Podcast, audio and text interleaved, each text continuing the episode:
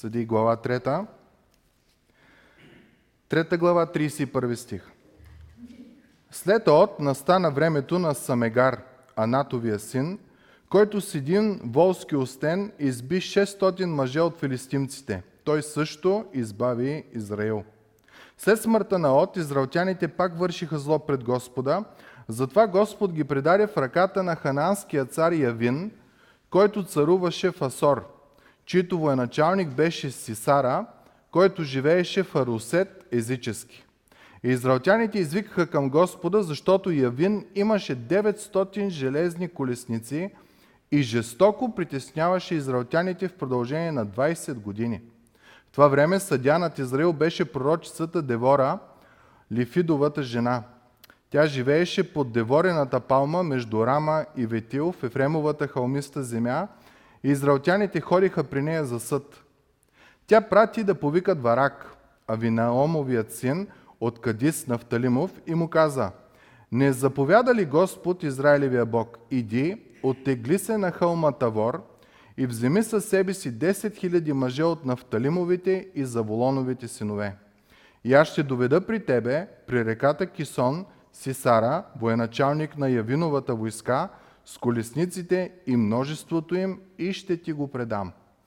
А Вараки отговори, ако дойдеш и ти с мене, ще дойда, но ако не дойдеш с мене, няма да дойда. А тя каза, непременно ще дойда с тебе, но славата няма да е за тебе в похода, на който отиваш, защото Господ ще предаде Сисара в ръката на жена. И така Девора отиде с Варак в Кадис. Варак свика за Волоновите и Нафталимовите войни в Кадис и след него тръгнаха 10 000 мъже. Девора също отиде с него. А кенеецът Хевер от потомците на Моисеевия тъст Овав се беше отделил от кенейците и беше издигнал шатрата си до дъба при Санаим в близост до Кадис. Известиха на Сисара, че Варака ви Авиноамовият син се е изкачил на хълма Тавор, затова Сисара свикал Тарусет езически при реката Кисон всичките си железни колесници, 900 на брой и цялата войска, която беше с него.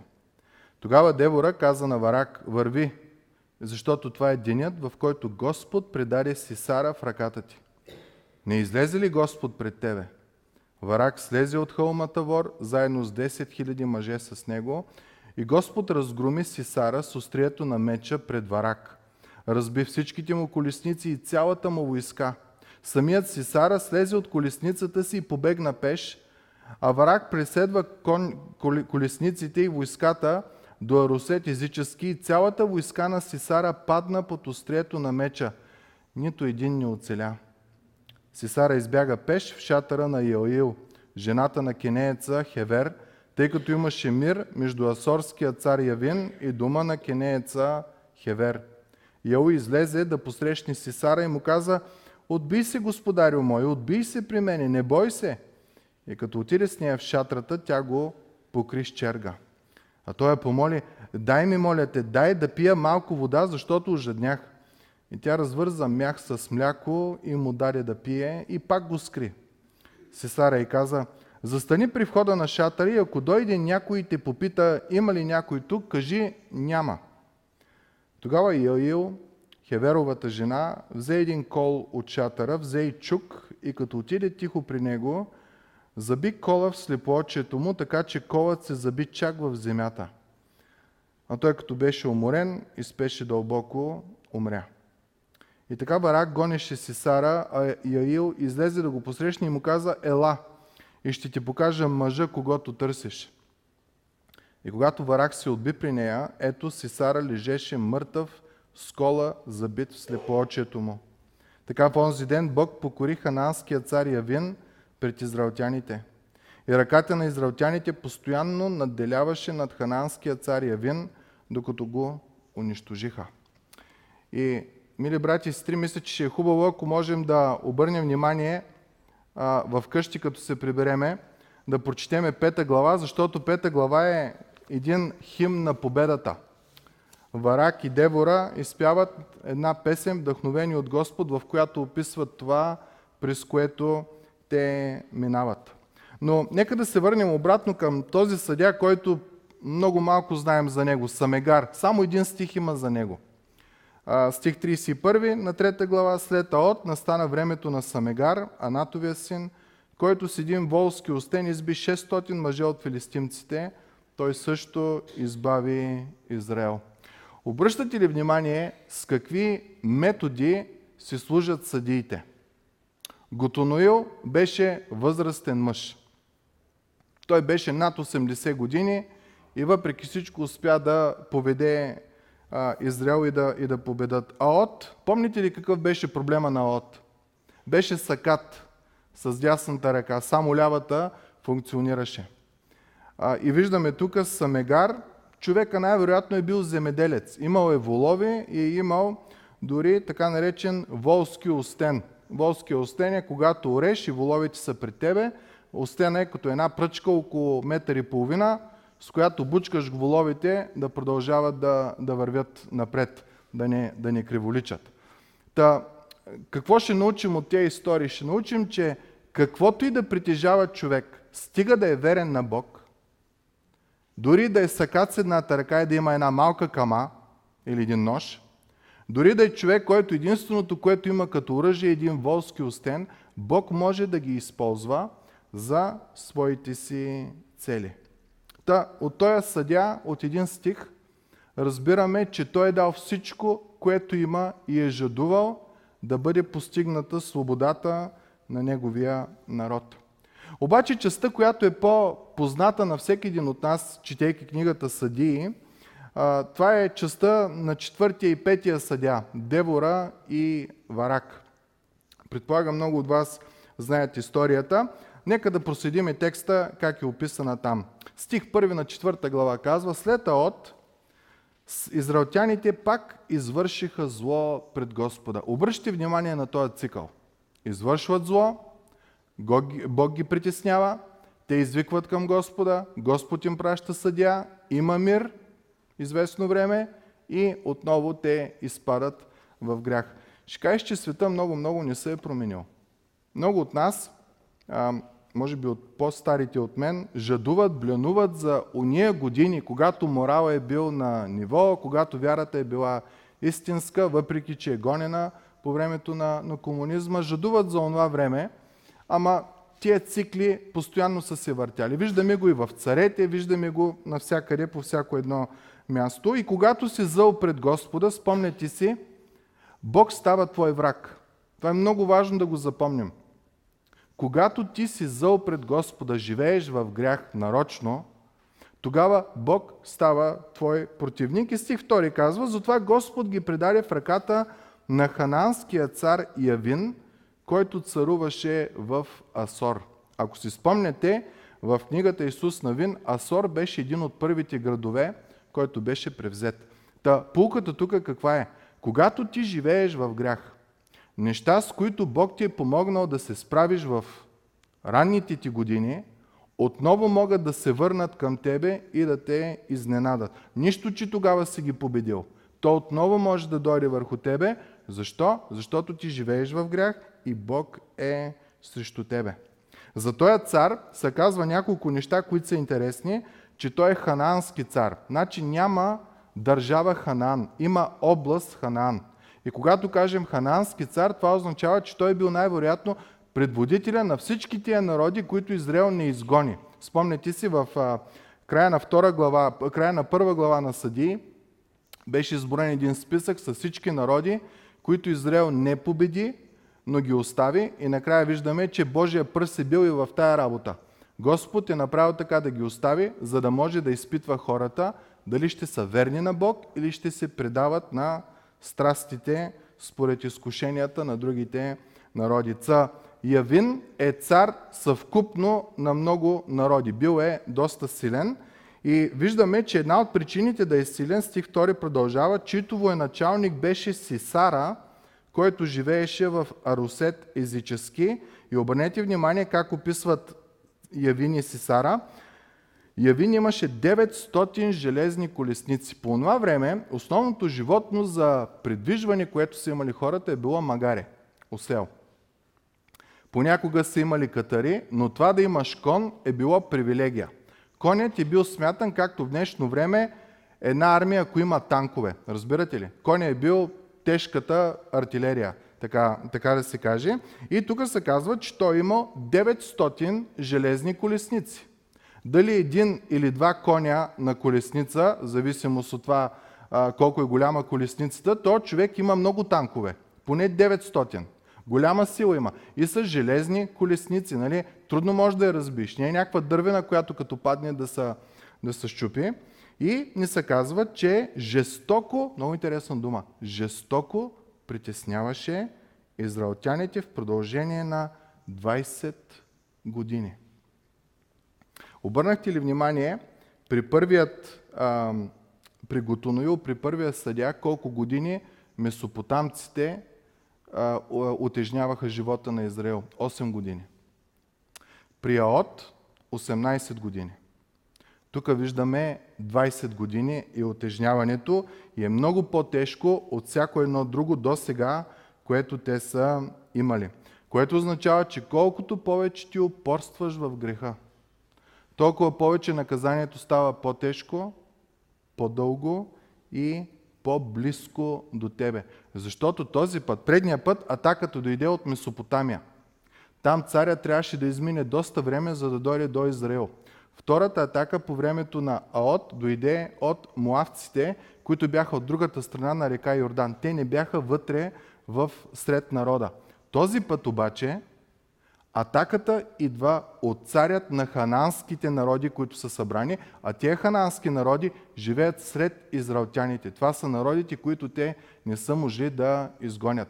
Та виждате, колкото повече упорства човек в греха, толкова повече Бог прави проблемите му да са по-големи, по-дълги и по-близки до Него. Не е някой далечен, който да ти атакува, е близък. Притчи 29 глава казва, човек, който макар и изобличаван, остава твърдоглав, неочаквано ще бъде съкрушен без надежда за изцерение. Да, виждаме, Божието Слово си остава вярно. И в стих 4 ни се казва, стих 3 казва, Израел извика към Господа.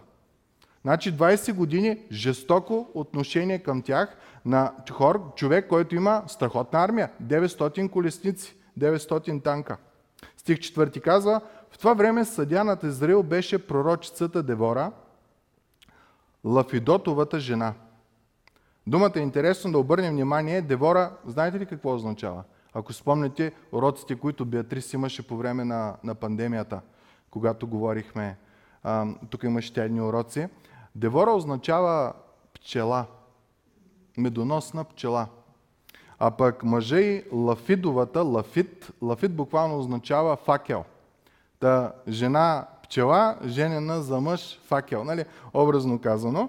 А, и вижте как е описана Девора, стих 5. Тя живееше под деворената палма. Палма, това е свързано винаги с оазис. Сянка, прохлада, вода. Между Рама и Витил, в Ефремовата халмиста земя, израелтяните ходиха при нея за съд. До този момент текста казва, че тя е била пророчица и е съдила хората. Това означава, че тя е давала Божиите думи на хората, които са идвали при нея. И ни се казва, израелтяните ходиха при нея на съд. Та, метафорично можем да кажем, че в зло време, 20 години на жестоко отежнение на живота на израелтяните, Господ дава една пчеличка, която говори Божието Слово на народа. И знаете какво казва за Божието Слово? Че то е по-сладко от мед и медна пита. Много интересно е а, описано. И тя е тази, която казва на хората как трябва да бъде отсъдено и говори Божиите думи. Напомня ли ви на някой, който имал такава функция в древно време? Моисей. Спомняте ли си? Той, една от основните неща, които той а, правеше, той също и съдеше народа до един момент, в който дойде неговия тъст, Ютор, и му каза, какво правиш? Искам да ви прочита текста, да видите Моисей как описва това да говори Божиите думи и да отсъжда сред хората каква е функцията му. Това е в изход 18 глава. Ютор идва и му казва, какво е това, което правиш с народа? Защото седиш сам и целият народ стои около тебе от сутрин до вечер. А Моисей отговори на тъста си, защото народът идва при мене да се допитва до Бога. Когато има дело, идват при мен и аз съдя между двамата противници и им пояснявам Божиите наредби и закони. Историята продължава. Ютор му казва, ще се, ще се скапиш от толкова работа. Дай да назначим 70 човека, върху които да, да вършат същата работа. Та, какво научаваме до тук, мили брати и сестри, от примера на Девора? Божиите хора, които имат здрава връзка с Него, около тях е приятно да бъдеш. Около тях е сладко. Около тях е красиво. Около тях хората се събират. Защо? Защото те не говорят клюки, не говорят врели кипели, а говорят Божиите слова. Тук Моисей много добре описва ролята на един съдя, каква е била. Народът идва при мене да се допитва до Бога, когато има дело, идват при мен и аз съдя между двамата противници и им пояснявам Божиите наредби и закони. Та когато ти и аз пребъдваме в Господа, ние ставаме оазис за хората, които живеят в един свят, в който е много тежко отношение към тях. Както тук текста го описва, израелтяните извикаха към Господа, защото се отнасяше с тях жестоко. Света навънка живее в една жестокост, в едни притеснения. За заплати, за здраве, за всякакви такива неща. Ние сме тия хора, които живеем в този свят, но не сме от този свят. Ние сме като Девора. Ние имаме привилегията да бъдем Божиите уста. Имаме привилегията да сме Божиите ръце. Имаме привилегията да сме Божиите нозе и да носим благословения, да бъдем светлина, сянка, прохлада и около нас да е живот, а не смърт. Това беше ролята на Девора във времето, в което Господ я беше призовал. Та, около християнина хората трябва да, да идват, да искат да идват, не да странят. Защо? Защото ние говорим истините на Божието Слово. И вижте стих 6, какво прави Девора. А тя прати да повикат варак. Варак, между другото, означава светкавица. Нали, като Тор, има един там бог на грамотевиците в а, митологията. А, та, бойно име. И накрая ще разберем, че той е генерал от еврейската армия. Тя прати да повикат Варак, Авиноамовият син от Кадис Нефталимов и му каза, не заповядва ли Господ Израилевия Бог?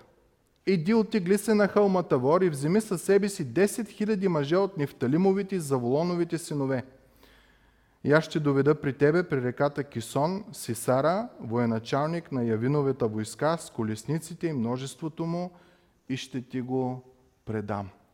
Представете ли си?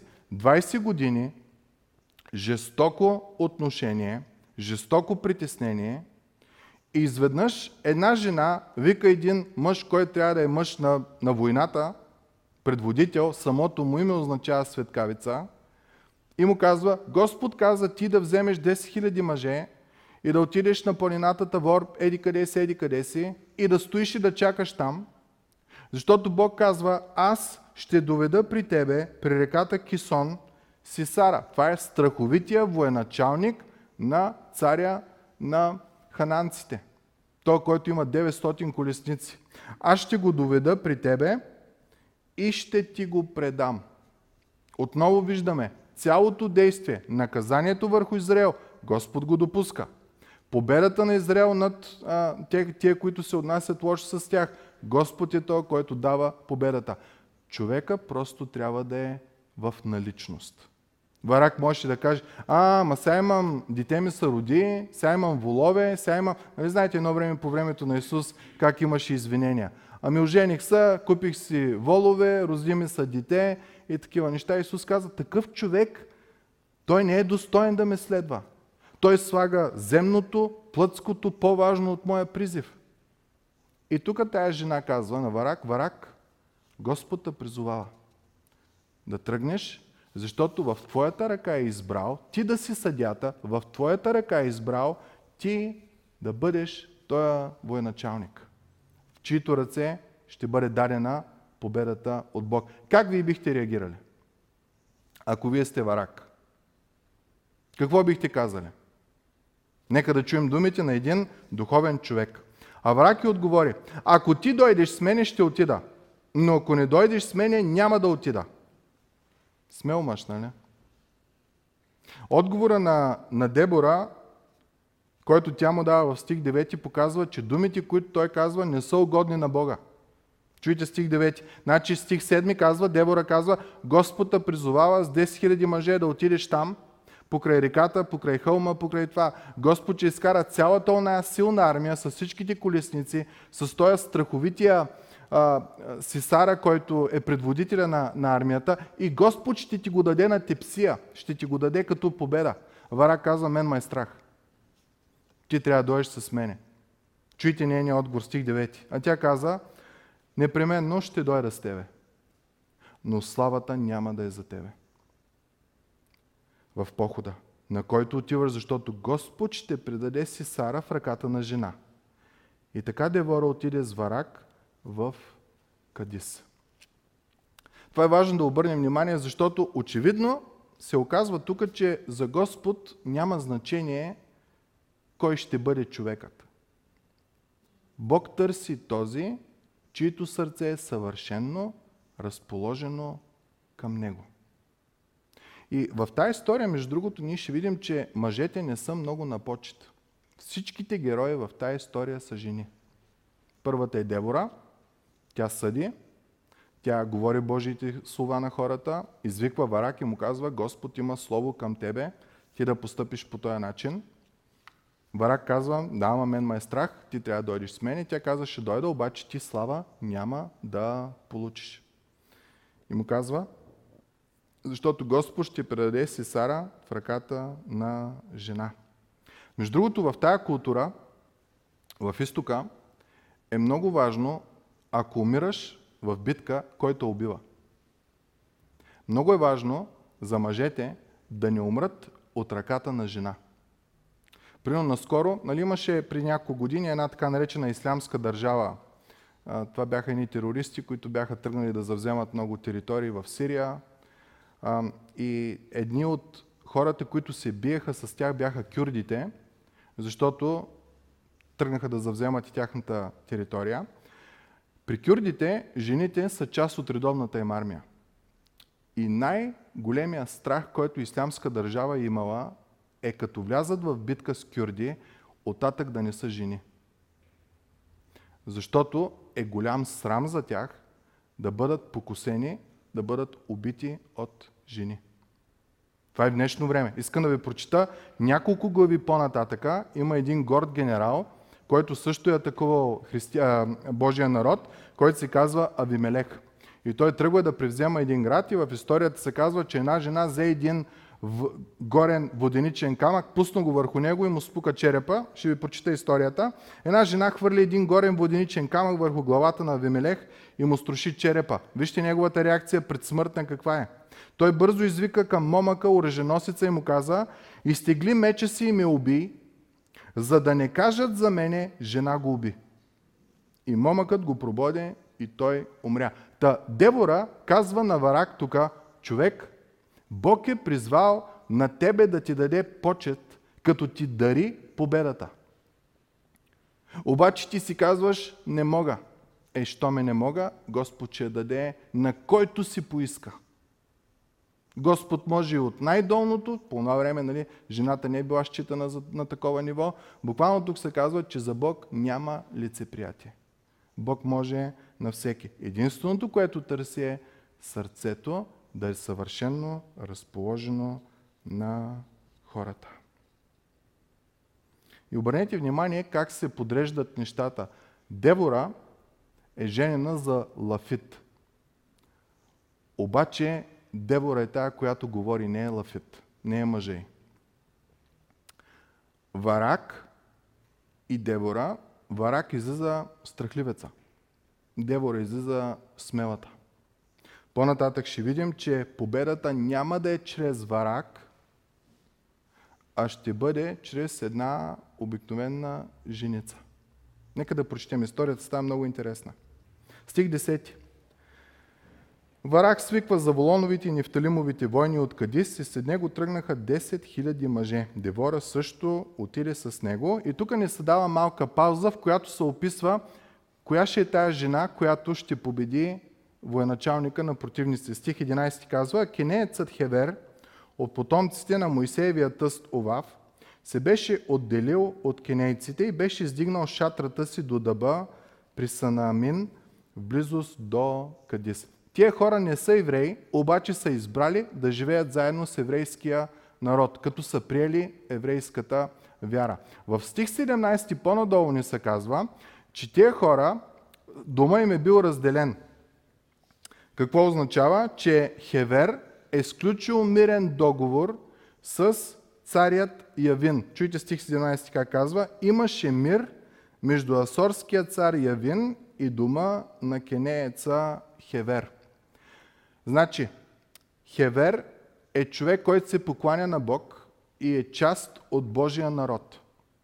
Божия народ е опресиран 20 години и Хевер, мъжът, вместо да се бие, да се бори срещу тази опресия, която има от хананците, той избира да бъде толерантен, да сключи мирен договор с тях. Виждате ли тук, във всяка една случка на тази история, мъжете не са представени в хубава светлина. По-нататъка, другия път, като прочетеме глава 5, ще видим там как се описват тези неща. Та Хевер, по-скоро бихме го нарекли предател.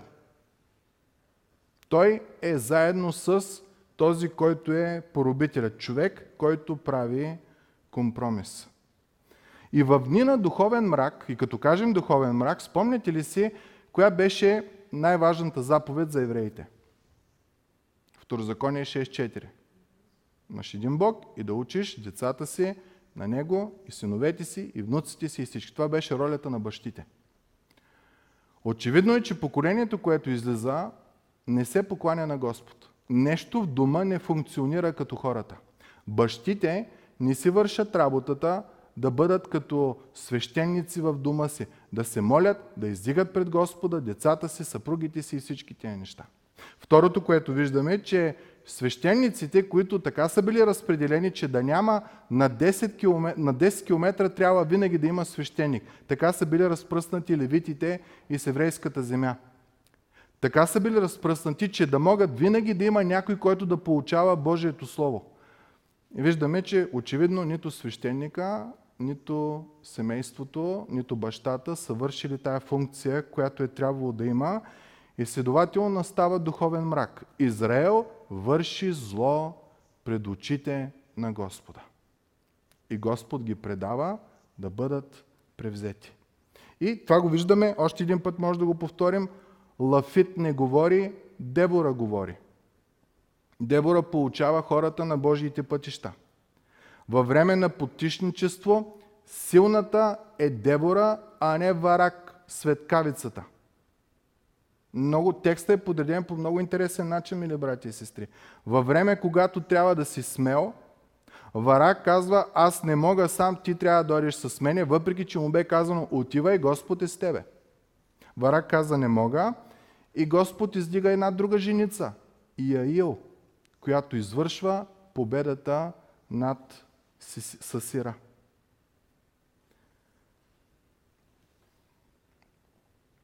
Та, виждаме, че проблема на Израел не е економически. Не е, че нямат пари да си купят. Не е и аграрен. Не е, че реколтата не върви, че, че да нямат храна. Проблема дори не е и политически. Проблема е дълбоко духовен. Бащите, свещениците не си вършат задълженията. Не учат децата, семейството или народа на Божиите истини. Резултатът какъв е? Народ, който не познава Господа. И ако искаме да обърнем метафората, която този текст ни дава, отново нека се обърнем внимание на имената на на хората. Девора е пчела. И Аил означава планинска коза.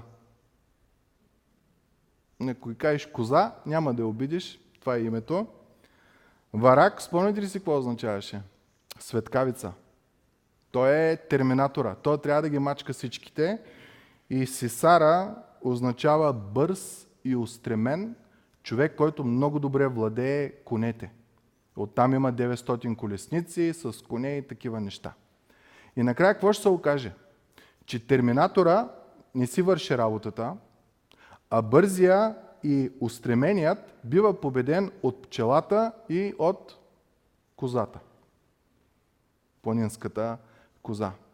Като смисъла какъв е? Цялата слава да бъде за само за Господа. За да не може никой да се похвали. Стих 12. Значи, Варак до този момент е събрал армията.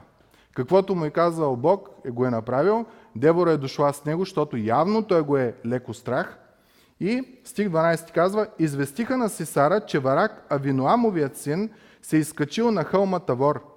Затова Сисара свикал Тарусет езически при реката Кисон всичките си железни колесници, 900 на брой, и цялата войска, която беше с него. Обърнахте ли внимание? Той вижда и казва, а, тия, които 20 години ги мачкаме, изведнъж тръгват да се издигат. Я да ги смачкаме, всички колесници, не половината, всичко, което има и цялата армия, която е на негово разположение. А той е предводителя на армията. Значи тук говорим за цялата невероятна мощ, която хананците са имали. Стих 14 казва, тогава Девора каза на Варак, върви, защото това е денят, в който Господ предаде Сисара в ръката ти. И много интересно, следващото изречение. Не излезе ли Господ пред тебе? Причината да има победа не е защото Варак е събрал 10 000 войника, а защото Господ е пред него. Божието воинство, ангелското воинство е пред Варак. Което означава, че когато ние страдаме заради вярата, заради това, че отстояваме християнските принципи, молитвата Божие бъди с мене е безмислена. Господ е вече с тебе защото той търси сърцето, което е съвършенно разположено пред него, за да може той да се покаже силен и мощен в живота на този човек. Обърнете внимание, това за Божието воинство. Спомняте ли Исус Навин, когато отиде да съглежда Ерихон? Да види каква е тая стена, какви са тия войници. Там той се сблъска с една личност. Спомняте ли си? И той извади меча и каза, към, от кои си? От нашите или от другите? Отговорът, спомняте ли си какъв беше? От никой. Аз съм предводителя на Божието воинство. И докато Исус Навин не се поклони на тая личност, нито една тръба не изсвири против Ерихон. Защо? Защото Бог вървеше пред тях. Както тук пред Варак, отново, Господ е вече тръгнал пред тебе. Ти тръгвай да го да го следваш. Спомняте ли си, Давид в един момент трябваше да воюва с филистимците. И се допита до Господа да изляза ли на битка с тях. И в началото Господ каза не, после Господ каза да. И като излезе, и Господ му каза, изчакай, докато не дойде шумът от вятъра. И после в историята разбираме, че когато идва този шум от вятъра, в ушите на филистимците е било все едно една огромна войска, идва срещу тях и те си изкарват такова. Давид не нападна преди Божието воинство да тръгне преди него. Спомните си историята с Елисей. Няма как да си я спомнете, да не си я спомнете. Неговия слуга става сутринта, гледа обградено всичко с сирийската армия и слугата, и много интересна дума в Библията, ах, господарю мой, работа е напечена. Спомните си Елисей, какво му казва? Не се притеснявай, тия, които са към нас, са повече от тия, които са против нас. И слугата му казва, то нещо изкука. И Елисей се помоли, Господи, отвори му очите. И спомните ли си какво видя слугата? Огнени колесници. И Божиите ангели, които пазиха неговите хора. На тебе и на мене, мили братко и сестро, знаете ли кой е с нас? На това, на който му е дадена цялата власт на небето и на земята и ни казва, иди. Не се притеснявай. Не дай да притесняваш, че ще загубиш сън, че ще загубиш това, че ще загубиш това. Раздавай се, защото аз съм с тебе през всичките векове. До свършика на света. Няма да те оставя. Ние осъзнаваме ли, братко и сестро, че имаме много повече от това, което Варак е имал, което Давид е имал, което Елисей е имал, което Исус Навин е имал? Ние имаме Христовото присъствие. То, на което е дадена цялата власт на небето и на земята. И той ни казва, иди. Не ти казва, строй, укрепявай се и това. Иди. Научи хората.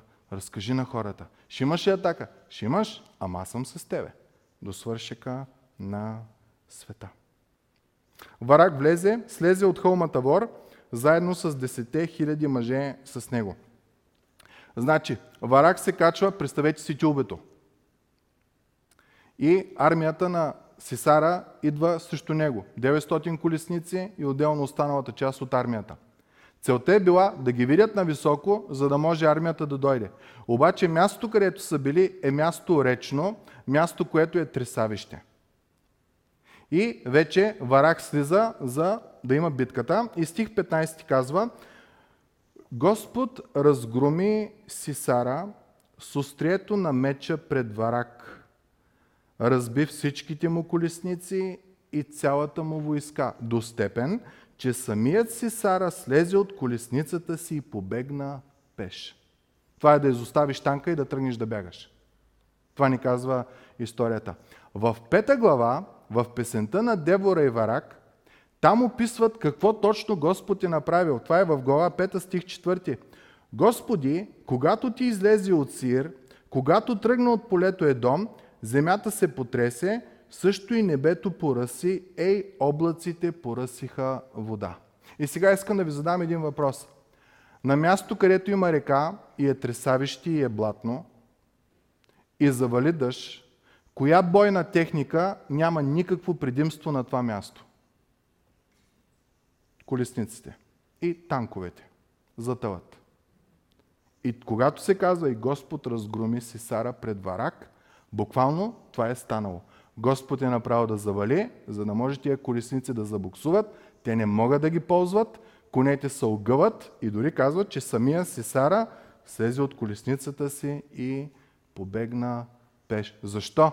Защото Господ е пред тебе. И 20 години да таморят и каквото и да е, ти бъди верен на Господа. Стих 15 ни казва, Сесара слезе от колесницата и побегна пеш, защото няма с какво да бяга, тя е, тя е затънала. Стих 16 Аварак преследва колесниците и войската до Арусет езически и цялата войска на Сесара падна под острието на меча нито един не оцеля. И това е много интересно да обърне внимание, защото до края на книгата, останалите съдии, Израел няма проблем с хананците. Той народ така е разгромен, че той повече не може да се събере и да причинява проблеми на израелтяните. Да ви напомня това на един, който се казва Фарон, който беше тръгнал с едни танкове, колесници, след един народ, и тръгна да прекусява едно море. Спомняте ли си тази история? И какво стана там с колесниците? Нали, ако четем и си казваме, бре, то подобно е. Господ е непобедим. Бог може дъжд да даде и да съсипе, Бог може и море да раздели и да го събере, когато и както Той си поиска, което означава нещо, че Той е същия вчера, днеска и завинаги. Това е невероятна отеха в тази история. Стих 17. Сесара избяга пеш в шатъра на Яил. Значи, спомняте си, Яил е жената, съпруга ти е Хевер. Те са, мъжът ти е сключил договор с царят да има мир между тях. И Сесара бяга там, защото там му казват, че има мир. Сесара избяга пеш в шатра на Ир, жената на кенееца Хевер, тъй като имаше мир между аорския, Асорския цар Явин и дома на кенееца Хевер. Обаче като прочетем историята, ще видим, че Хевер, когато е сключвал мирния договор с царя, не е питал жена си. Той има мир с мъжа, обаче той отива при жената, с, с, с а, Сисъра. И какво става? 18 стих, Яил излезе да посрещне си Сара, жената излезе да посрещне Сара и му каза, отбий се, господарю мой, отбий се при мене, не бой се. И когато отиде с нея в шатрата, тя го покри с черга.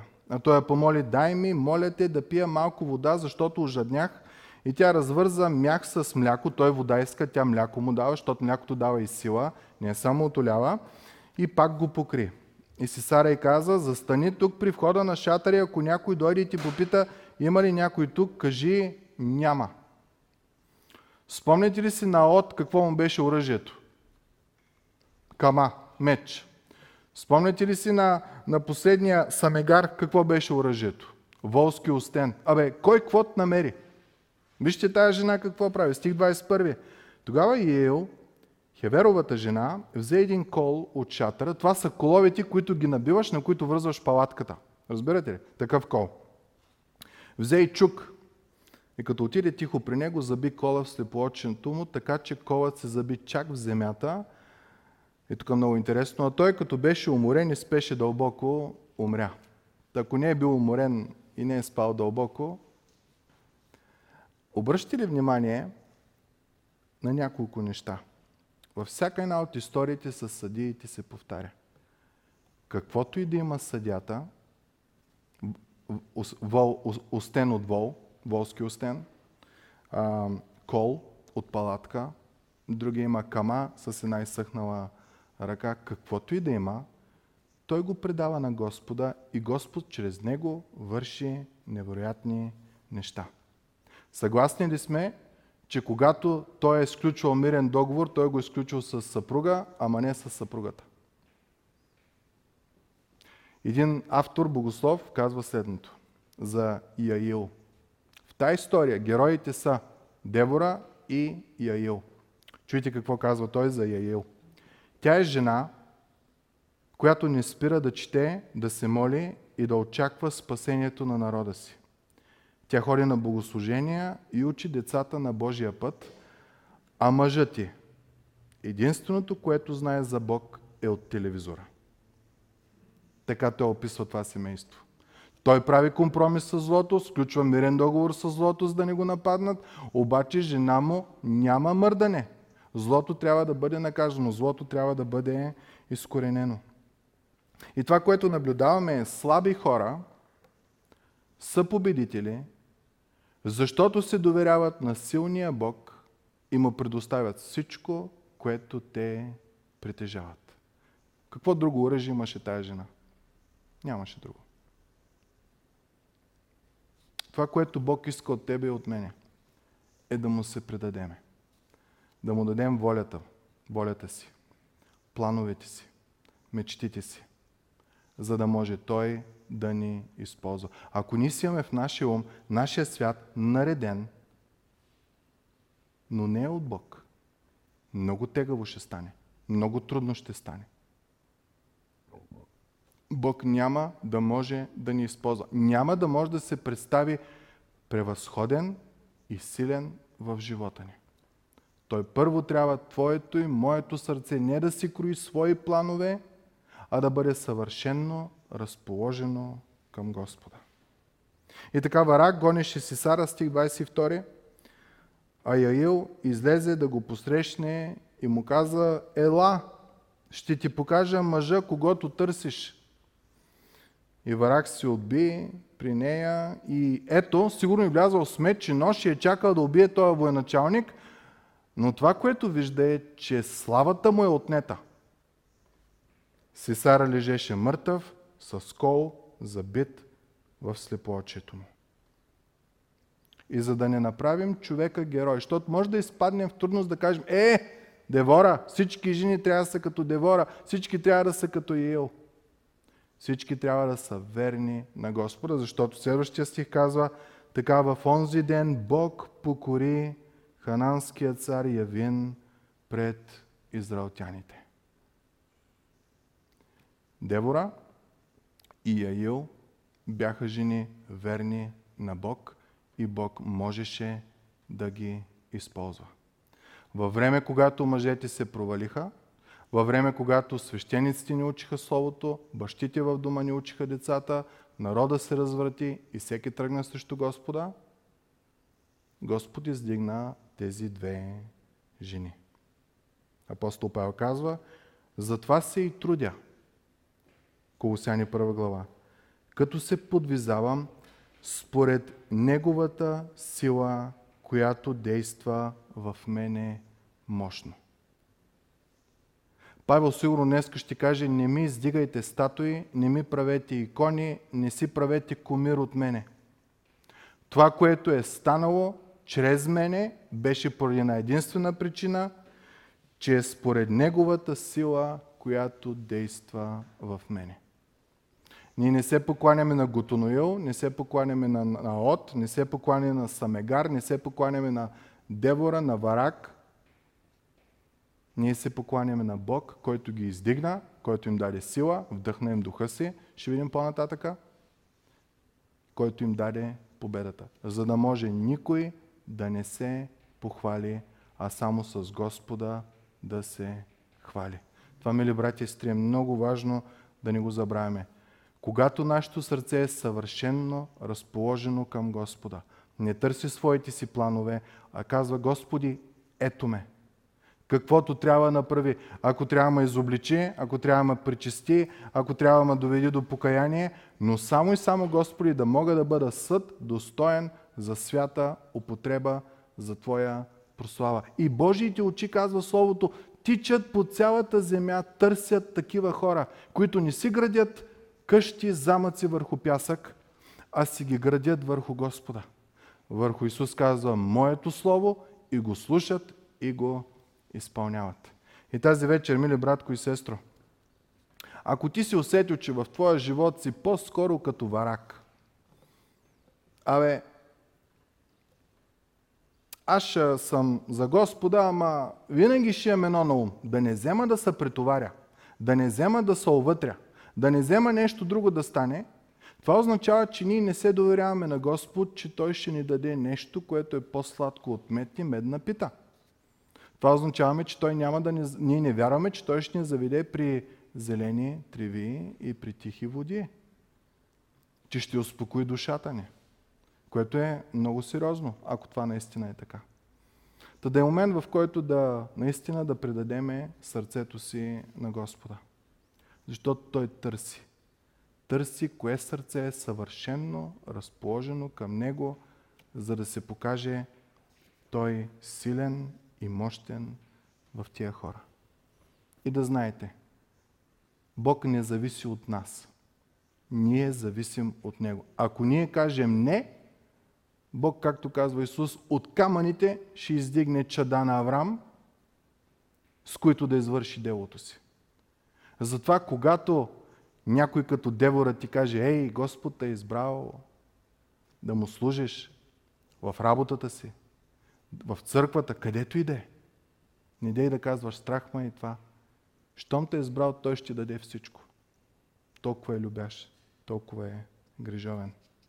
И като мъже, братя, този текст е усмиване на мъжете.